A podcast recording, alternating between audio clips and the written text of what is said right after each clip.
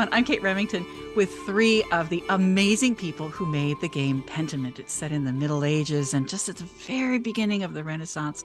Josh Sawyer, the game's creator at Obsidian. It's really great to talk with you. Thank you for having me. And I've got two of the members of the early music ensemble that created the soundtrack Alkemie, Tracy Cowart and Sian Ricketts. And it's really great to meet both of you guys as well. We're delighted to be here. We love talking about the music of this amazing game.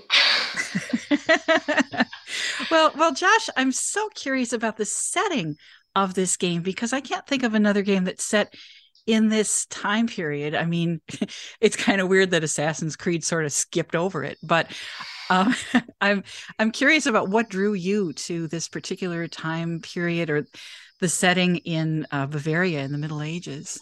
Yeah, it's funny you should say that about Assassin's Creed. Assassin's Creed did have a game set in the Italian Renaissance, Assassin's Creed 2, but I think that gamers or gaming in general kind of has this big gap. There's this nebu there's like ancient times and then Middle Ages or medieval times. And then we kind of skip forward to like the Civil War and there's like everything in between just kind of is vaguely like, yeah, something happened. We don't really know. Um, but when I was in college, I studied early modern history, and a lot of it focused on um, really the 16th century through the 18th century because I focused a lot of my attention on the actually the history of witch hunting, which uh, was predominantly in the Holy Roman Empire, which is largely Germany now, and uh, the surrounding areas. So through that, I became more familiar with the other conflicts that were going on during that time. So the Reformation obviously was happening, the German Peasants' War or the Revolution of 1525, um, the Thirty Years' War happening later in the century. So it was a time of really a lot of social upheaval and change. And I've always really been interested in transitory periods where you see that society is really going through a lot of both technological and social change. And the 16th century in the Holy Roman Empire certainly qualifies. So that really interested me. And then my family background and sort of cultural interests are largely aligned with German music, lieder, um, and things of that nature, German romantic poetry. So I just have an affinity for the culture and the language. And uh, yeah, I just felt like it was a, a very good fit.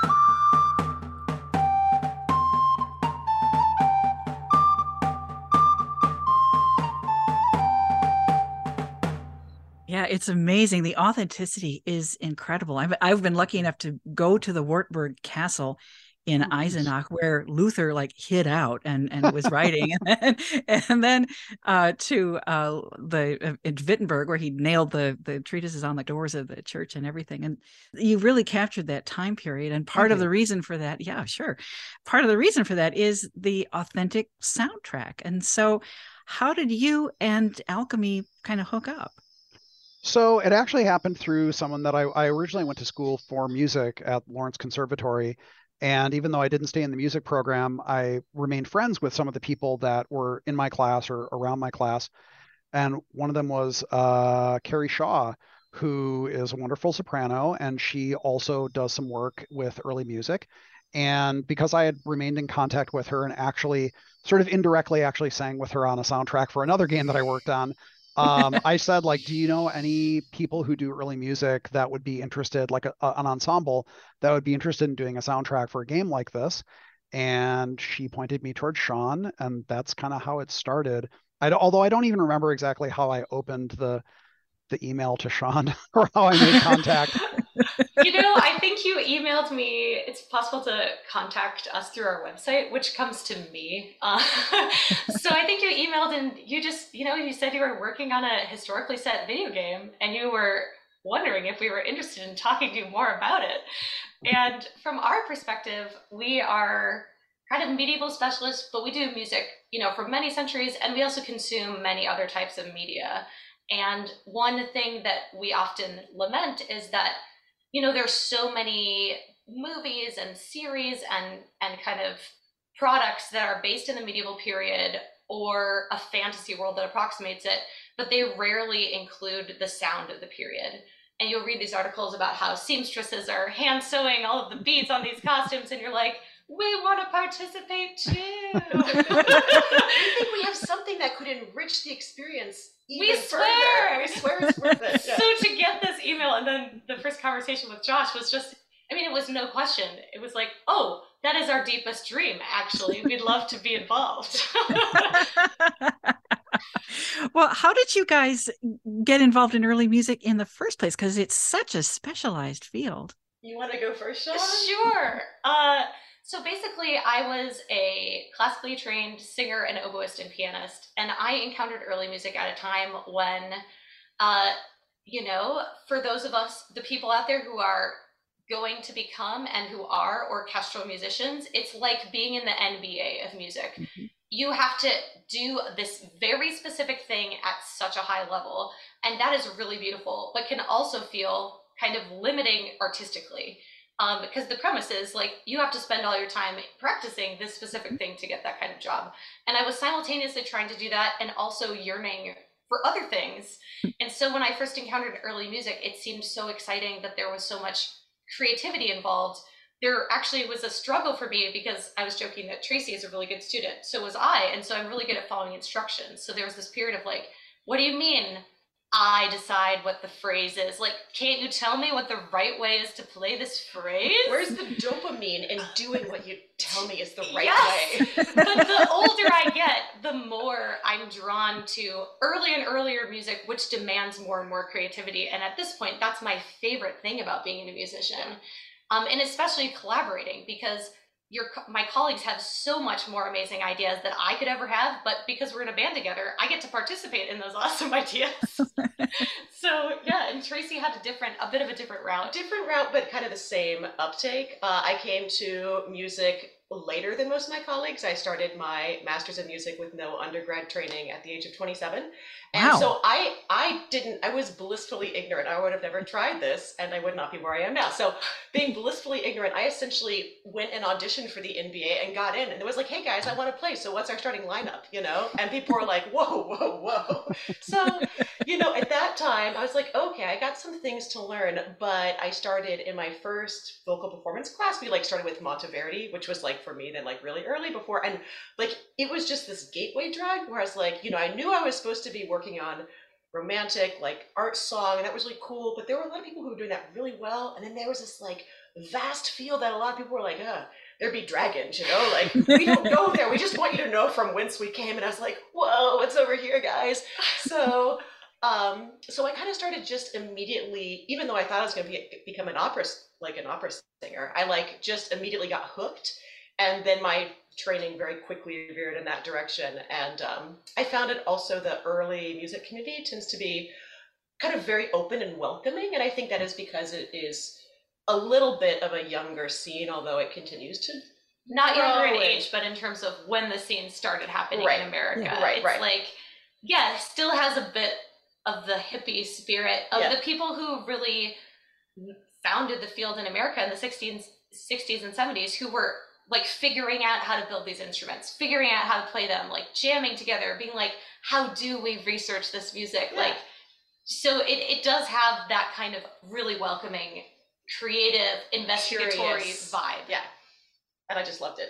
Well, it's so cool because it's like there's this big gap of knowledge because, you know, with Mozart and Brahms and Shostakovich, there's this through line and people people know them. You know, you can go back a few generations and and talk to you know find out you know who studied with Brahms and the kind of knowledge that they shared. But there's this big gap with music from the Middle Ages and you can't talk to Hildegard of Bingen or Dufay we wish or... we could. We, could solve, we could solve arguments although they still may might not help us make the musical decisions. Right. We'd be like okay fine she did it that way but but we're still gonna maybe do this other thing. Sorry Hildegard. We love you well, Josh, I'm really curious about how you guys collaborated. I mean, you you've got a background in this time frame, um, and and you guys, you know, brought the expertise for the music. But you know, how did that like click with all of you guys? Um, I think that the first piece was kind of a test of mood more than anything. Um, so we had a scene that was the discovery of the Baron's body.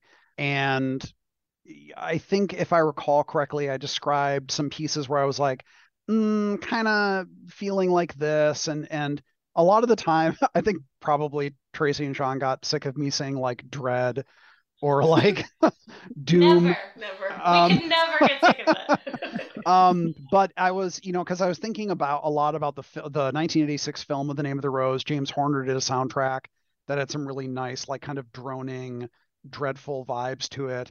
Um, and I didn't want to copy that, but I liked that the evocation of mood in that. And um and i obviously i don't want to dict i don't know what i'm doing. Like i i trust i trust sian and tracy to you know kind of fill in the blanks where i'm saying like vaguely things. And so they came up with the first piece which was the body and that was used in our prototype if i recall correctly and it was very effective and the team really loved it and people outside of the team who heard it were like whoa that is cool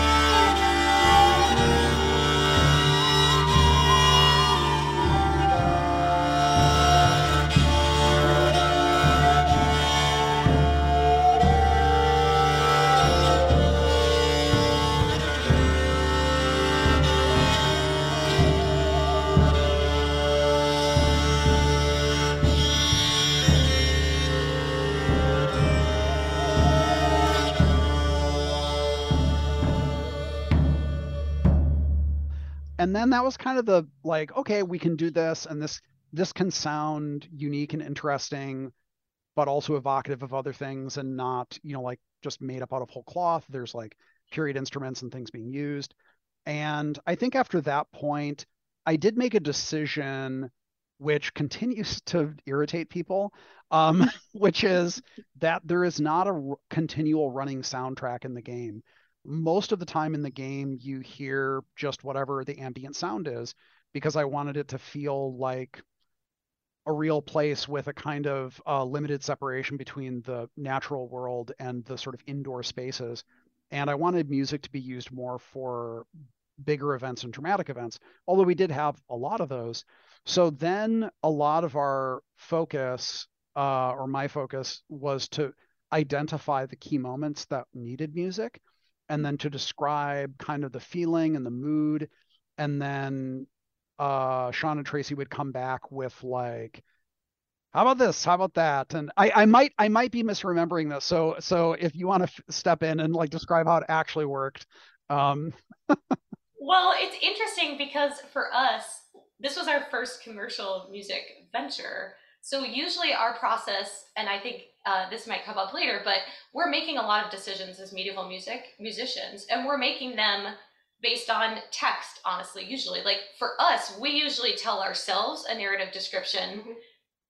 If, that we decide that piece is doing it's like we get to know it and then those decisions kind of iterate out from there where you're like we think that this has a very sweet vibe. Like, what instruments do we have that evoke that? Like, how is that going to be reflected in the arrangement choices that we're doing?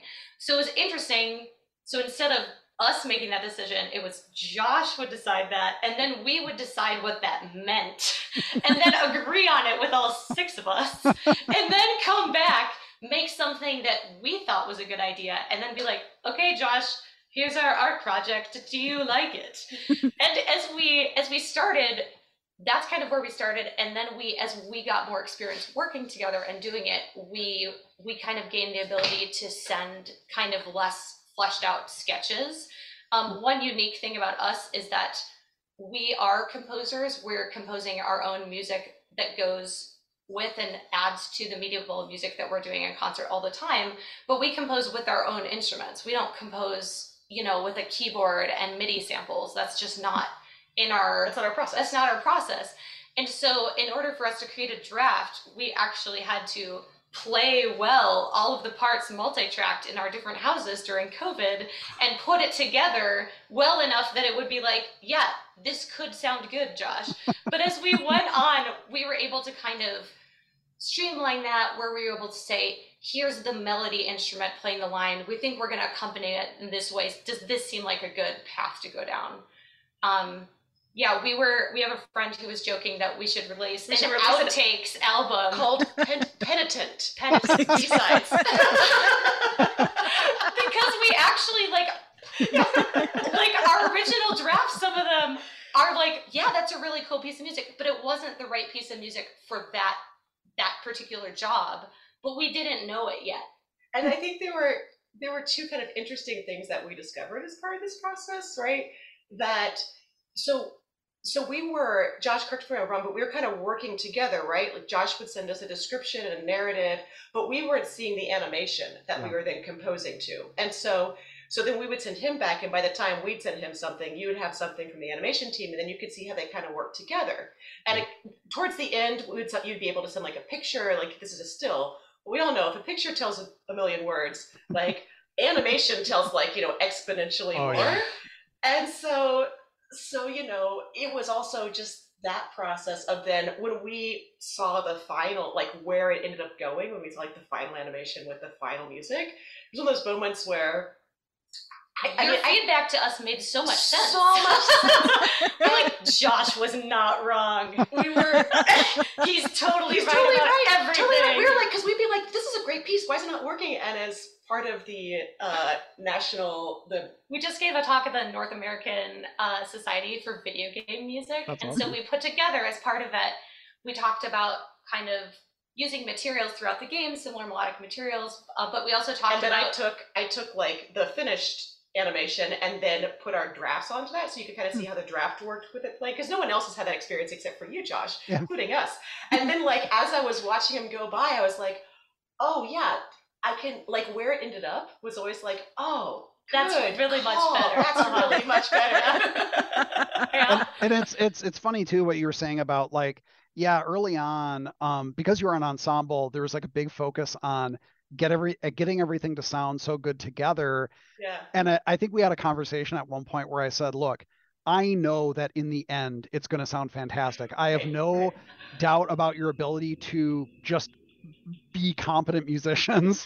It's so like it's at the at the draft stage, it's it's like if you literally just gave me one instrument with the melody right. at the right tempo and then said and then told me like we're going to put this over the top or this percussion or whatever, that is so much more necessary to me as the foundation rather than like again like you know, squirreling away and having six people make this incredibly layered thing and then giving it to me. And I'm like, this is it's awesome and completely guys. wrong.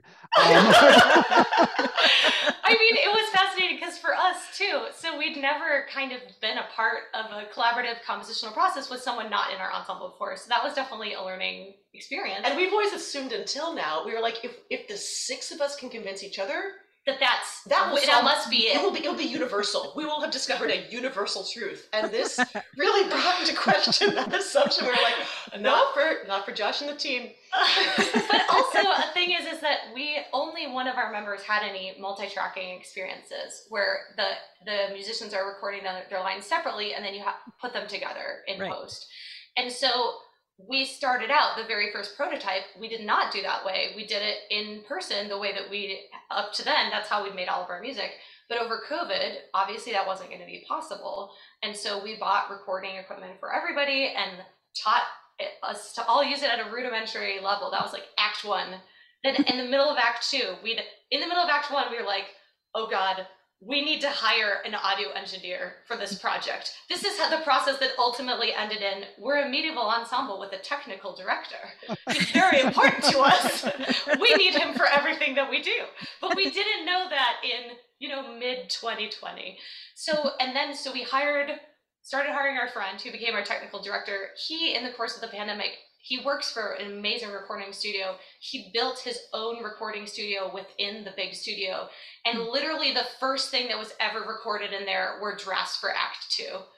like he had just like put in finalized the machine and we got in there. And then by act three, but in part because of the, the course that the pandemic took, it was easier for us to be in one place. And so the dream process that we ended on is we still recorded multi-tracked, but we did it all in the same place at the same time. So we could in real time pivot to say, oh, I know you did this base layer, that was great, but now that we've added these other things, we say we need to re-record that. Let's do that right now.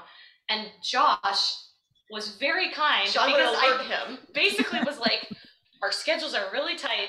We need immediate feedback on these days in July, August, and September. Like, can you like within the hour tell us your thoughts so that we can immediately change things if they need to be changed. And because josh was very kind to work within those parameters that actually worked really well and it was really fun. Yeah. Because then it's like the joy of we don't as classical musicians usually get the joy of like studio composing. Like when you hear about the beatles in the studio making the song we got to have that. So that was really really fun for us yeah, I'll bet. Well, it must have been great to have somebody else to set up the recordings and stuff because, you know, violins get recorded all the time and pianos and guitars and stuff, but you'd need somebody with expertise who can record a regal and make it sound good or a crumhorn. we've already trained, we've trained our technical director, yeah. Charles Mueller. He can do anything. At this point, we were talking at one point about like using a different studio. We were brainstorming with him as like technical director. He's like, well, I mean, at this point, I think I'm the only person who really knows how to record you. And we're like, we don't. You're you're absolutely right. we never want anyone else. and he started to have Josh. We never talked about this, but if you heard the kind of water dropping sounds mm-hmm. in the Mithraeum, that is us in the studio recording. We tried to pour water as slowly as possible, and then we slowed it down yeah. like four times. so we, and that was Charles's idea. He's like, guys I've got a plan. what if we got to get a pitcher in here? Meanwhile, there's like, you know, mics and cords everywhere. It was like, there's like, things can go totally wrong, yeah. but the risk is worth it. it was, and at that point, we had also bought all these bells because we did this other show, this Hildegard show, and we had forgotten to bring our auxiliary percussion. And so we Amazoned like all the bells we could Amazon Prime. They sounded very entertaining. But at a, at a certain point, we we were like, what if? Do we think we need some like chiming in the Mithraeum? Like, oh no, too much chiming. Sounds like a cowbell. got a smaller, smaller chiming. Anyway, so we had we had a lot of fun, as I think is evident.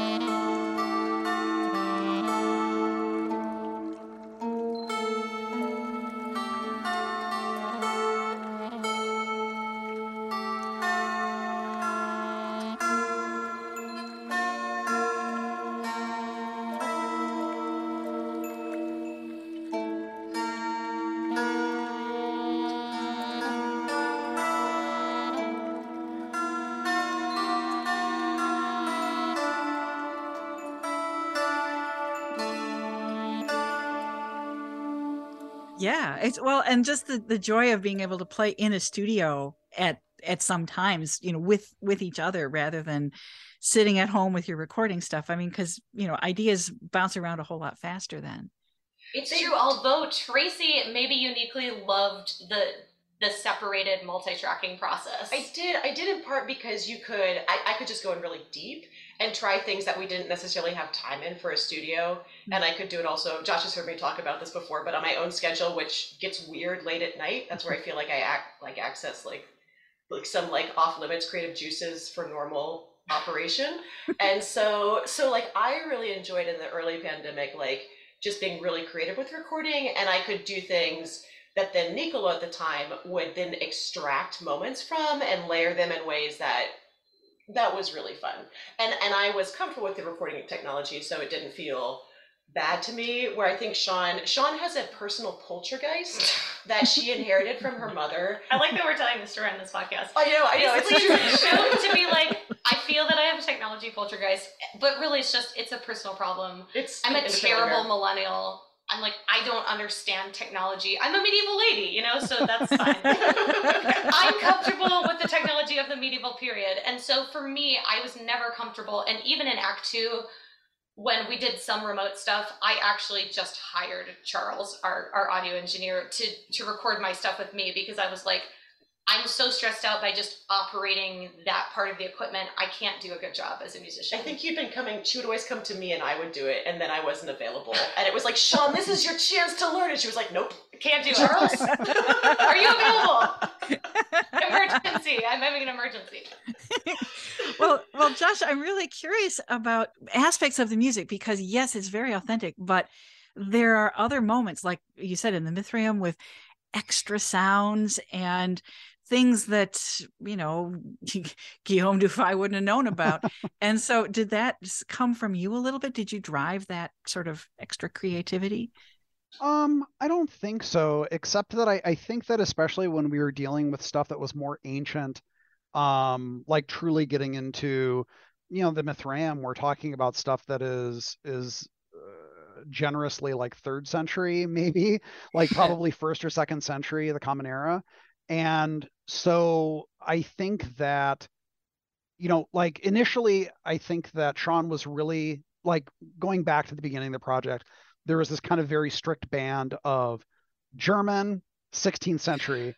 And that was really constraining. And then I was like, let's, mm, you know, like we can go backwards a few centuries and we can go out a little bit. We can go to France, we can go to Italy, like we can go around and that opened up a lot more things um, to work with. And then yeah i think for the things that were um, like the mithraeum where it's like it's supposed to be it's supposed to feel very ancient and not necessarily like a strictly historical piece um and obviously i'm just it didn't come from me is what i'm saying is like i think it was just more like well we it, we don't need to make this sound like a 15th century whatever so evoking more ancient instruments um, i think was kind of just a felt like a good solution to that to make it yeah. and i think earlier on i think your feedback you didn't explicitly like release us from any sort of boundaries that were self-imposed but your feedback recognized that we submitted some kind of crazy sounding things and you were like oh this is really great this is yeah. the tone that i want right. like melancholia enthroned mm-hmm. you know one of one of the things in in Act Two as the the city is splintering, but we submitted two very different drafts, like almost polar opposite. And Josh said, "Actually, I love these both. We're going to use them both. Hmm. like these are both sonic directions that it would be good to head into." And that was really freeing.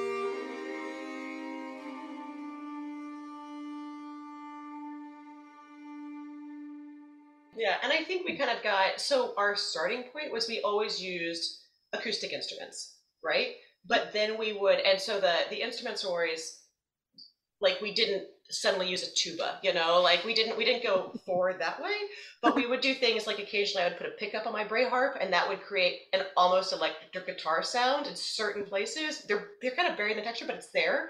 And so there's like we started kind of introducing what like modern some processing some of the sound and, and in a way that actually in act one one of the first things that we did quia ergo the sister amelie's first vision uh, we did use like delay on the voice and some processing.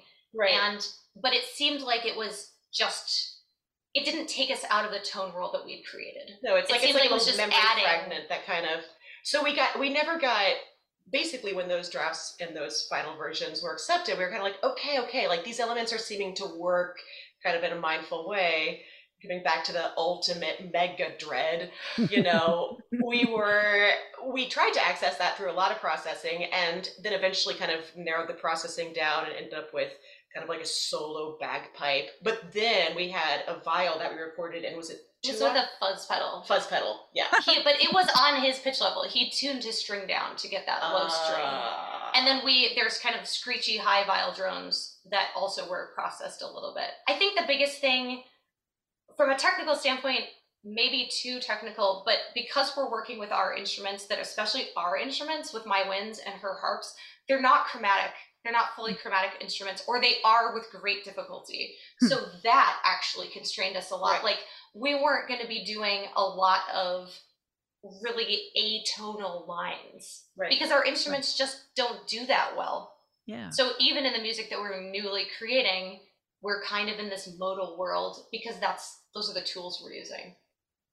Oh my gosh, I, I, was like, I'm like, I can jump on top of that too. For the Mithraeum, one of the things that make the Greek music sound so different is one of our ensemble members, Niccolo, had just composed a new opera about the Iliad. Is he that scored right? a theatrical production of the Iliad. Wow. And so had looked into early Greek tuning practices. And as part of that, because those were kind of out of what everything else we were doing, you know, we did tune a lyre in in a, a way that involves microtones and tuning systems that sound just slightly outside of what we're used to. And I think that was part of what helped it sound so divorced from right. The reality in which we were in. And the same yeah. thing with the kantele, the melody instrument on that piece is yeah. also tuned in that. And so for me, because my wind instruments, my douçaines, are so flexible, I was like, I can just I can just match those weird microtones. It's fine. Thanks. well, in, in the course of his sort of I guess investigation. The painter Andreas talks with so many people in this in this small town, and there are people who are you know kind of important characters like Sister Amelie. And so, Josh, I'm wondering, you know, what kind of guidance you gave to them to give her a sort of a musical signature. Um, so I don't know if I I don't want to spoil things in the story, but like I don't know if I necessarily described um, her importance in the overall story, except that she is like more or less literally at the center of the entire community. Um, it is not an accident that the church yard is impossible to. It's the only map that you cannot avoid when going between the abbey and the town. You have to go past the church. Um, and and she is right there. So we knew that she was always going to be there and that her visions were going to be very important in the story. And because she is a mystic because she is a benedictine um, granted it's it's centuries after hildegard but i think that it just felt very appropriate to use hildegard's music with her because they have a lot of parallels in many ways. And i think i i think that's kind of how how we arrived at that. And then because I knew that she was going to be coming back at multiple points, um, then that became kind of her theme. Like most characters in the game don't have theme music, but I think that she might be the only one who actually does, um, mm-hmm. outside of maybe the Baron's death song. Um, but even that comes back in a different form for for Otto.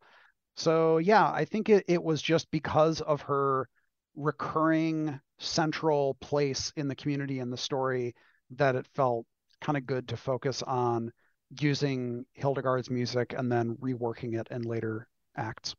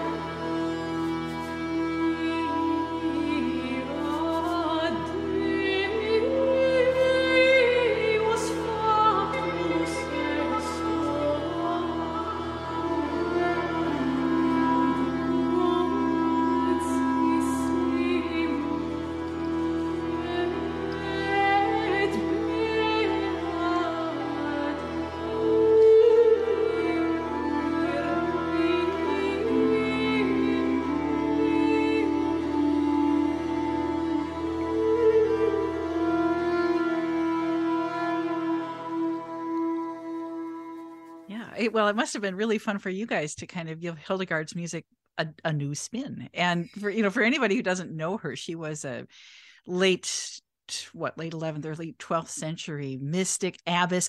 People would come like leaders of communities would come to her for like advice. And we've got all the, her you know much of her music left. And so sian and tracy it must have been fun to kind of you know bring her music in too we, I mean, we love her. I think she's just such a rich fount. I don't know of anyone who's played Hildegard's music who's been like, you know what, overrated. Everyone's like, whoa, it's so good. But I've been wondering for a while, actually, Josh. So you were the one who specifically you recommended Hildegard, but you also recommended she wrote a ton of melodies, and we have the music for all of them. And you recommended specifically Quia Ergo Femina, and why that one out of all the possibilities? Yeah, I had gone through um, I had gone through a number of musical pieces that she had done, and it was specifically because that is about the redemptive, like sort of the um, woman as a kind of co-redeemer in a way of of humanity. So Hildegard speaking about redemption through a woman, and then having a female mystic who is going through this very because she's it's not just that Amelie is a mystic, she's also an anchoress, which is most people didn't even know that anchoresses existed. Uh, and it's quite shocking when you actually learn, like, yeah, this is for real. And it just felt when I read the lyrics to Quia Ergo Femina, uh, I was like, yeah, this piece, like, and I heard the music. I'm like, both the melody and the lyrics feel very appropriate for this woman in this place and time. Yeah, and and your arrangement of it, it's really stunning. So it must have been just an amazing thing to work on. Yeah, we love this is one of those things where Josh did not know this about us, but we love performing Hildegard so much and have and our our kind of personal ethos in approaching Hildegard is that we want to get at the variety of superlative feelings and imagery that she talks about in her text we want to evoke that musically. Yeah. So we were super excited to get to work on those tracks because that is really one of our favorite activities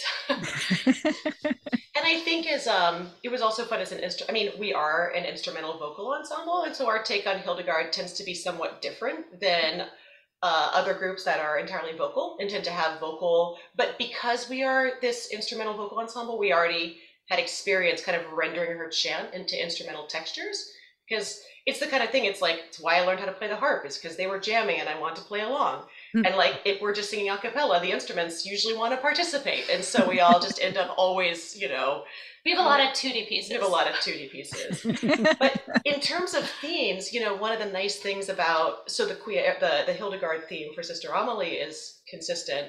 And then when we get to the title screen, there were kind of two different themes that were in um, that were vying vying for title screen first place.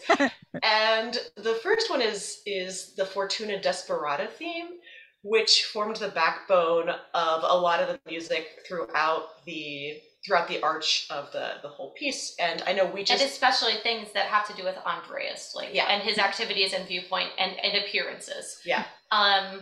So that that was one melody that we knew. We kind of this is one thing where when we wrote this talk, Josh, I wrote the sentence that was like, it would have been really good to get confirmation from Josh that we were going to use Renaissance pieces that rework to the same theme throughout or themes the, or themes throughout the game, and that's going to form structure for us. Does that sound like a good idea?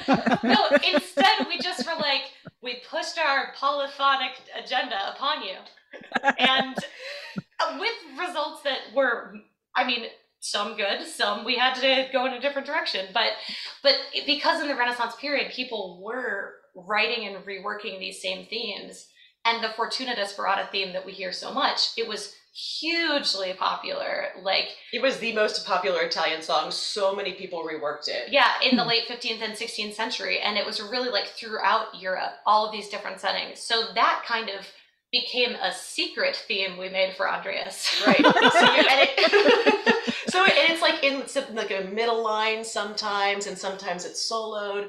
But it was when we were doing the music for the title screen. Of course, we were like, well, Fortuna Desperata has to be the opening theme for the title screen. And then we, we submitted it, and and the feedback was, you know, it feels a little too ambient. It just doesn't quite have enough mystery.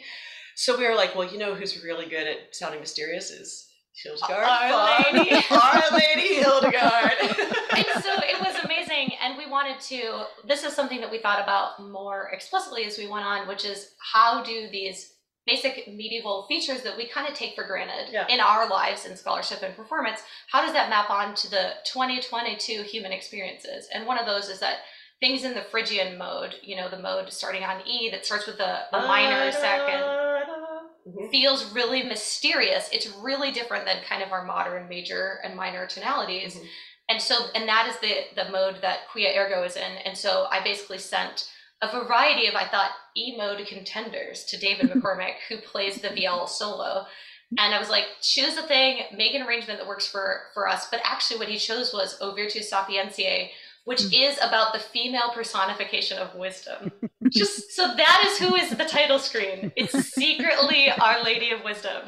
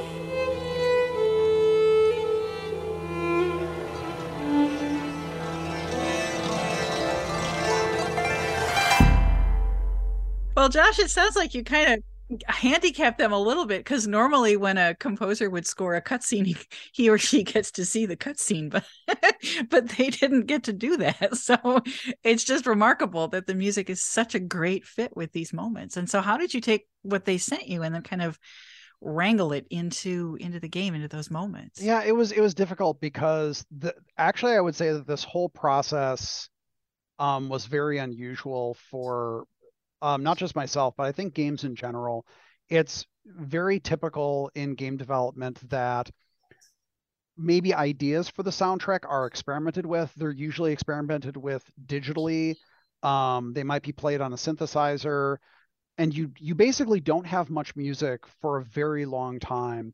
And then toward the end of the production, the single composer will compose everything and then you'll get the synth version of all that stuff and then you kind of get feedback on that and then they will go maybe uh, depending on budget to work with an orchestra and then record it all the orchestral versions. And then kind of at the last minute you go mm, mm, mm, and you like shove it all into the game and you go hey it's done. It, it which I know. I mean, but that's really kind of how it works in a lot of cases, and sometimes it works out well, and sometimes it really doesn't. But for this project, I wanted to, I really wanted to start much earlier. But the compromise there was that you're making musical choices for things that you're kind of guessing at, or I'm vi- I'm basically vibe checking everything because I can't send stuff to them or the things I can send to them are fairly limited. Um, also, for a lot of the project, to be honest, we had we had an animation debt. So we were hmm. supposed to be staffed with a certain number of animators, and hiring was very difficult. Um, in part because of the nature of the game. It's 2D. Um, it uses sort of an animation package that a lot of animators aren't familiar with. Most hmm. animators aren't really 2D animators; they focus more on 3D. So it was very challenging uh, staffing up. So even if in the schedule we were supposed to have things that were at least blocked in animation wise, the best I could do would be to send them a picture of a scene with some characters and say like imagine that they're you know doing something here. Um imagine that the lighting is totally different. Imagine there's a mob. Imagine this and that. And like and so there's kind of an act of faith there. And i i had a picture of it in my head. And so it was that's not fair but like so it would be like i would describe it and i see it. And obviously we're not synoptic. We can't all like understand that mental image so, Not yet. If only we could, it would have made it so much easier. so then, but then I would get something back, and that's where the sort of vibe checking would come in, and that's why ultimately, you know, in the end, that kind of shift to just send me a basic melody on a single instrument, you know, as light and quick as you can do it, because it it usually like either the vibe and the tone is on or it's completely off, and if it's completely off, there's really no need to waste your time and by excluding that then i can put your minds towards something more productive. And not an ideal way to work necessarily but i do think that being able to build that relationship over time and that collaboration in the end produced really great results. And i am glad that once we got into act three where it was like there was so much catch up to do um you know i had to make it a priority of like it was so time compressed that i did have to say and i told my team i'm like by the way this week everything, anything that I'm doing can be interrupted if I need to review a piece of music and give feedback immediately. And when I was in, when I was in, so I was in Germany, I was in Cologne and later in Copenhagen. And I remember we had like the Copenhagen Accord where it was like there were these like sticking points on certain, and it was, I felt really bad, honestly, because Act Three had certain pieces where I kept bouncing, I kept bouncing the things they submitted and my feedback I recognized was not constructive. I was like, nah, I don't know. I'm reading, guys. Oh my gosh, Josh, we had a subsequent realization about that actually, which is something we didn't think about like in analytical terms at the time, is that we had a kind of shift like when we're doing a lot of the monophony that we do we do a lot of like improvised word painting like hmm. if we're singing a song about birds rvls make bird songs and sometimes tracy makes sense of and it's like you know sometimes there's a cow but we're doing a lot of that kind of action or word action word painting. painting and basically for us we want to invent a new term for doing that to something that is animated, which is action painting. and one thing that that became clear to us through the process was that our our first instinct was to do action painting, but actually what we needed was to create something that represented the emotional state of the character who's seeing the action, hmm. which is really different. Yeah. So if you're seeing something catastrophic, it's like are you going to make sounds that musically symbolize catastrophe or are you going to have a really desolate melody that's like that's the feeling of catastrophe in your heart mm-hmm. mm-hmm. and yeah. so that that and even when we did it we did know i think one of your questions you floated was was there anything that you were really excited to be like i know this is going to be great but when we got to the final track of City of Madness that we submitted to you, we were like, we felt it. we're like, we're like, it's been such a long journey, but we're pretty sure this is it. and it was when we shifted from this action painting approach to this emotional expression approach of how you feel, of how you action. feel watching the action. Yeah.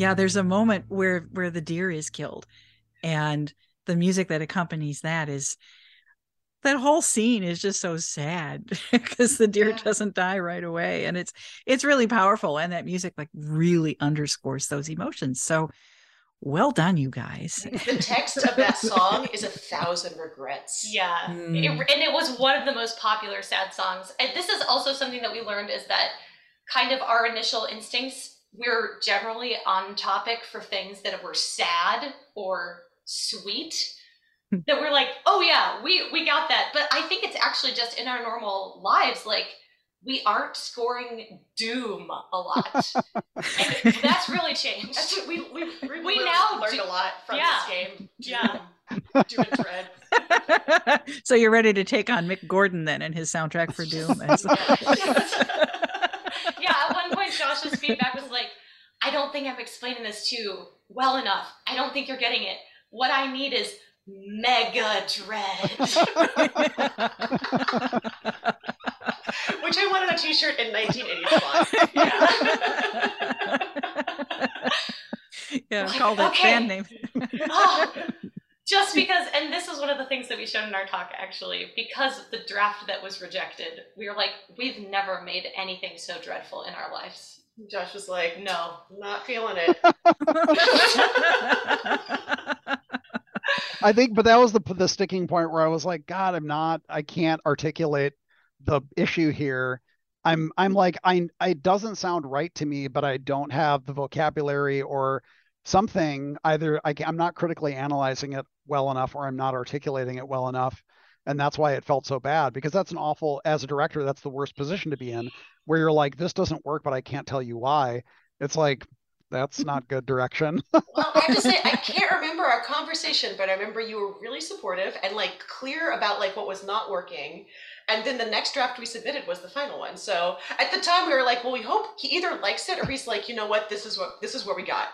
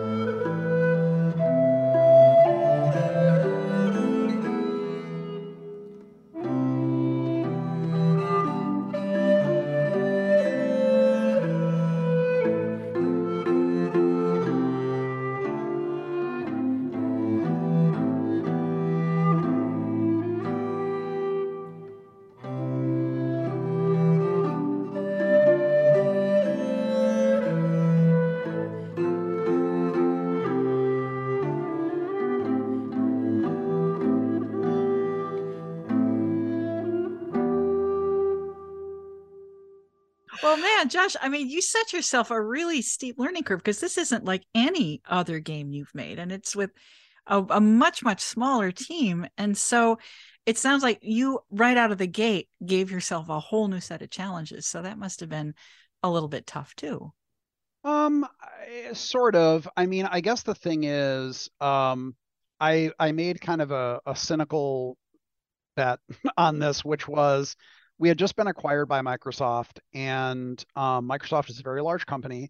And I was asking for what, in the grand scheme of things, is not a lot of money to make a game. It's a very small team and a very small game. And uh, Xbox, to their credit, they embraced it essentially as an art project. And they were like, yeah, like, let's just make this be cool. I'm not really, they're just like not really worried about the monetary side of it. And I was like, great. So that meant that it really could be uh, you know, like you always have to make compromises, even in doing something that's purely artistic.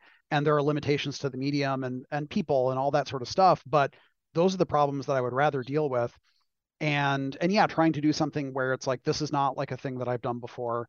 Uh, that was welcome because in a lot of ways, after the last game I worked on, I was extremely burned out of doing things that I felt were like resolving and retreading on issues that I had you know tried to address many times before. So with Pentiment saying we don't have to worry about any of this stuff. Now we're going to focus on new challenges and new problems.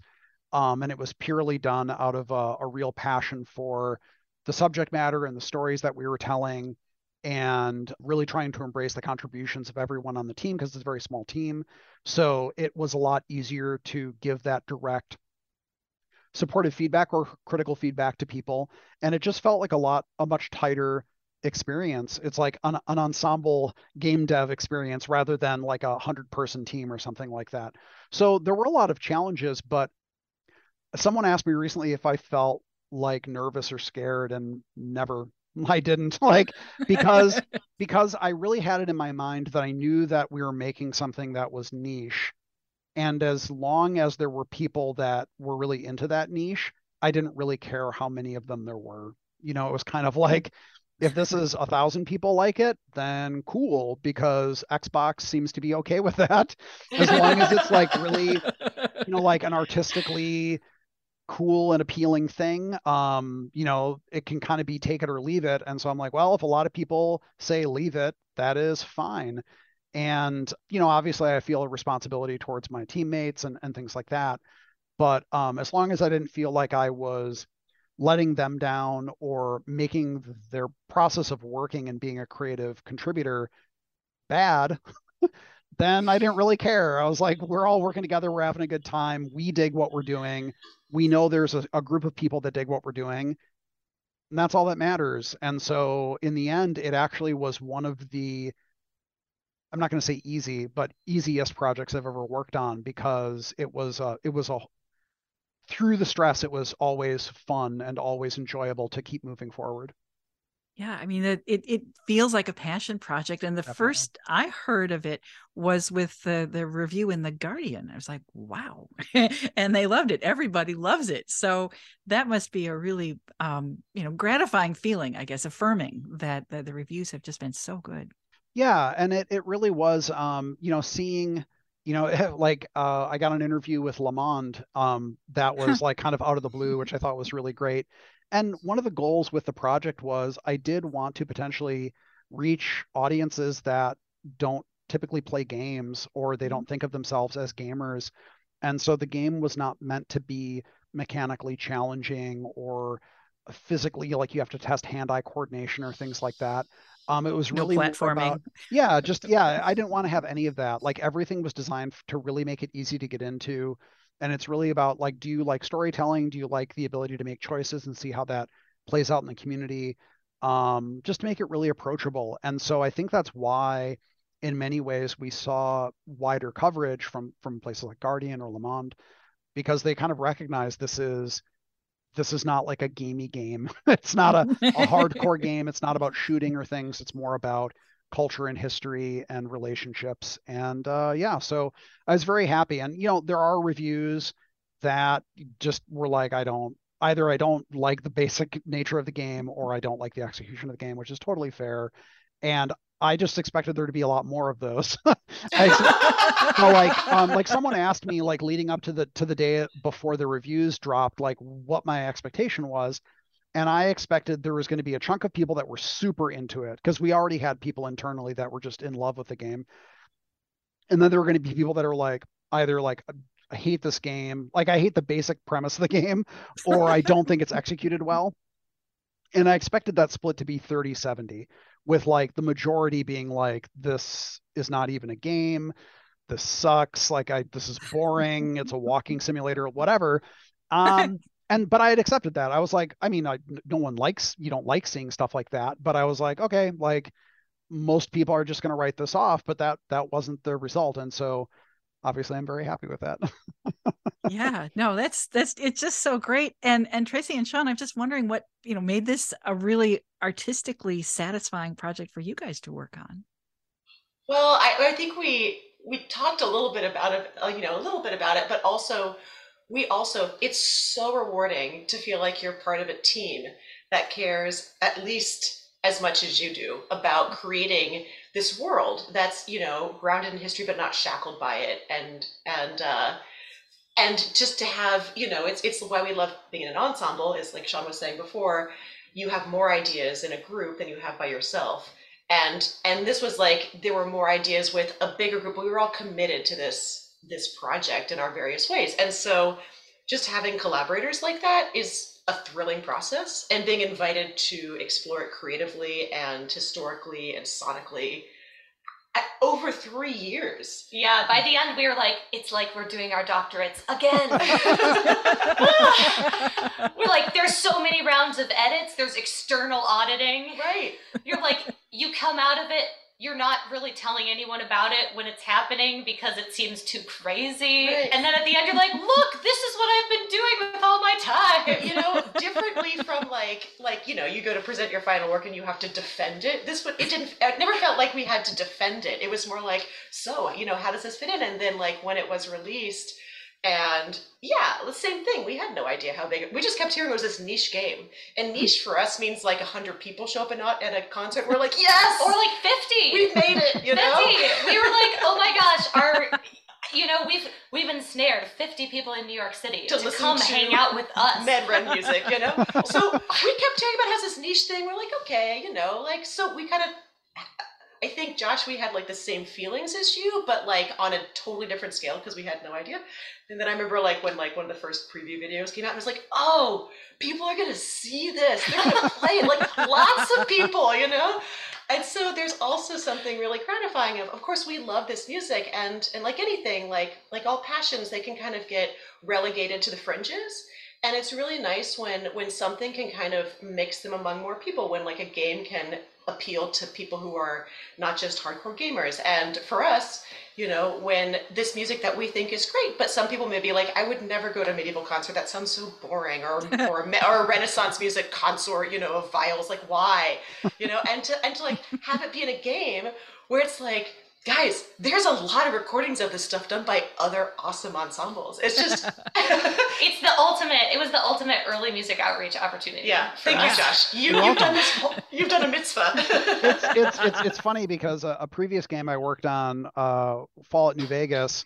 Um, when I picked the music for it because it was set in the American Southwest and kind of had a retro vibe, I went back and a lot of the music that I selected for it was 1950s and 60s Western music and it had this very weird effect where it was a very popular game and so this generation of people like maybe one like maybe like gen z and younger got really into like marty robbins and like gunfighter ballads and, and all this stuff so like very classic western music so maybe through pentiment um, they're gonna they're gonna really get into early music that would be fantastic i mean we can only hope you're yes. like a deep influencer yeah, exactly. you know?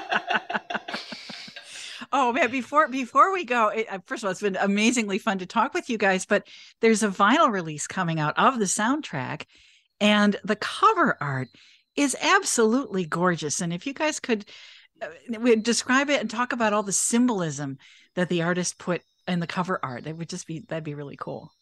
So uh, the artist that we went with is named Benjamin Vierling, and he, I believe, he still uh, lives and works in Northern California.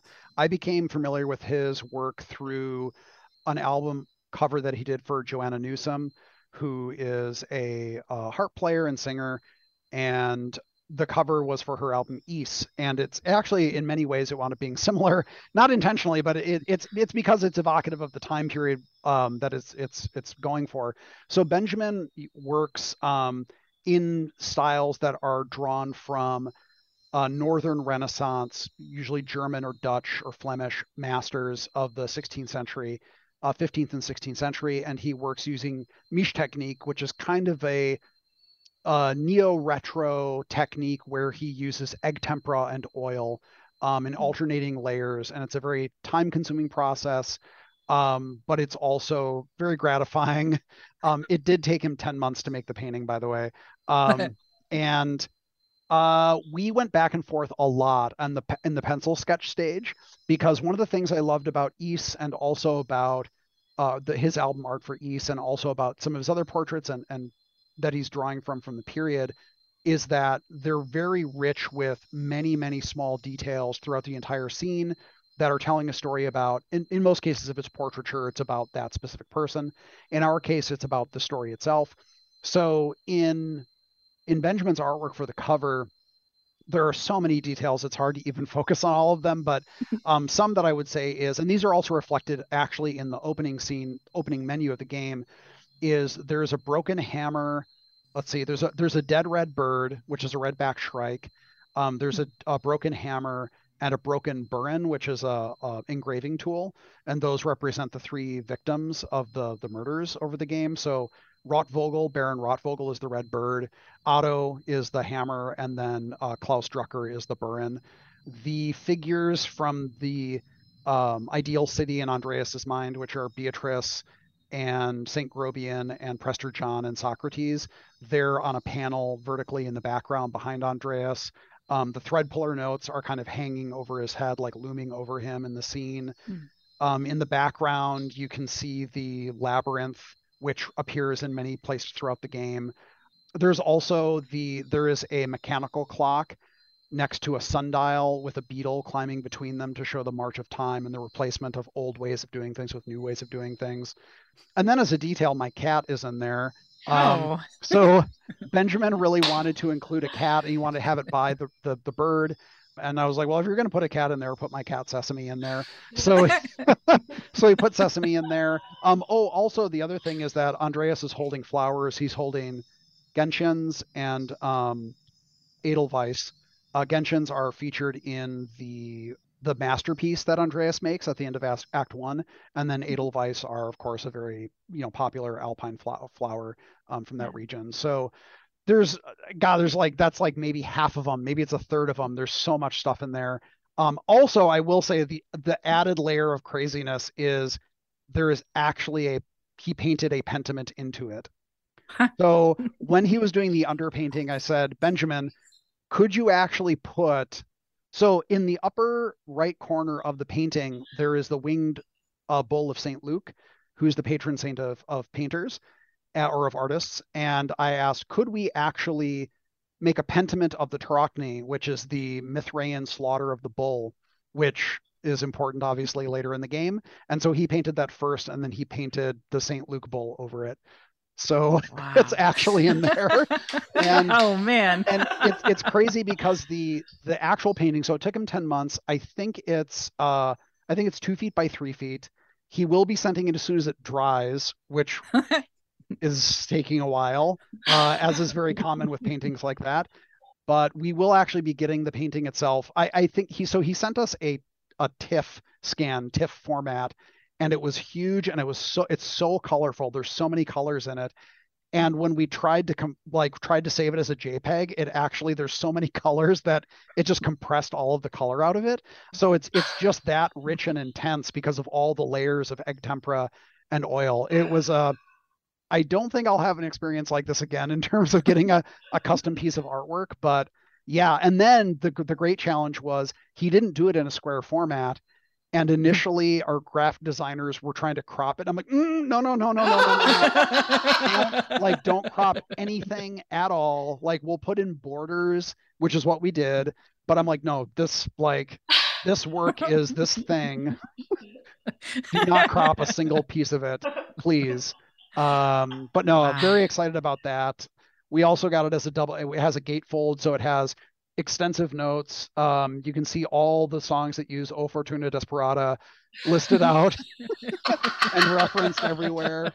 Um, yeah, so yeah, the vinyl I think is is really great. Um, I'm very excited for it. Oh, that's just so awesome. I mean, no wonder it took him 10 months. Yeah. and Tracy and Sean, you, you talk about, um, you were talking about attracting 50 people to, to a concert in New York. How can people find out when, when Alkemie is performing? You can come to see our website, www.alkemie.org. and you can, on our website, join our mailing list where we can keep you apprised of all of our activities. You can also follow us on Facebook, Twitter, and Instagram and we're about to start. We have so much media from recording all of our concerts for the past two years hmm. uh, that we then release as video concerts, and we still do release video concerts. Uh, if you're on our mailing list, you might get a special discount to those concerts. but we do have a lot of media that we're about to start just releasing kind of piecemeal onto uh, YouTube. So that's another place you can follow us and yeah, subscribe. comes out. There's More a, there's, music. There's a lot soon. of good stuff on their YouTube channel already. Mm-hmm. Yeah. And yeah, so sure. much, literally hundreds more tracks that we need to post. we had some other priorities, you know, we, like recording music know, for a really cool video game. Exactly. Exactly. Yeah. Oh man, well, it has been so so much fun to talk with all of you guys about it. I really appreciate your time, and hopefully we'll be able to, I don't know, maybe do it again sometime. But thank you all so much. Thank, thank you. Thank you.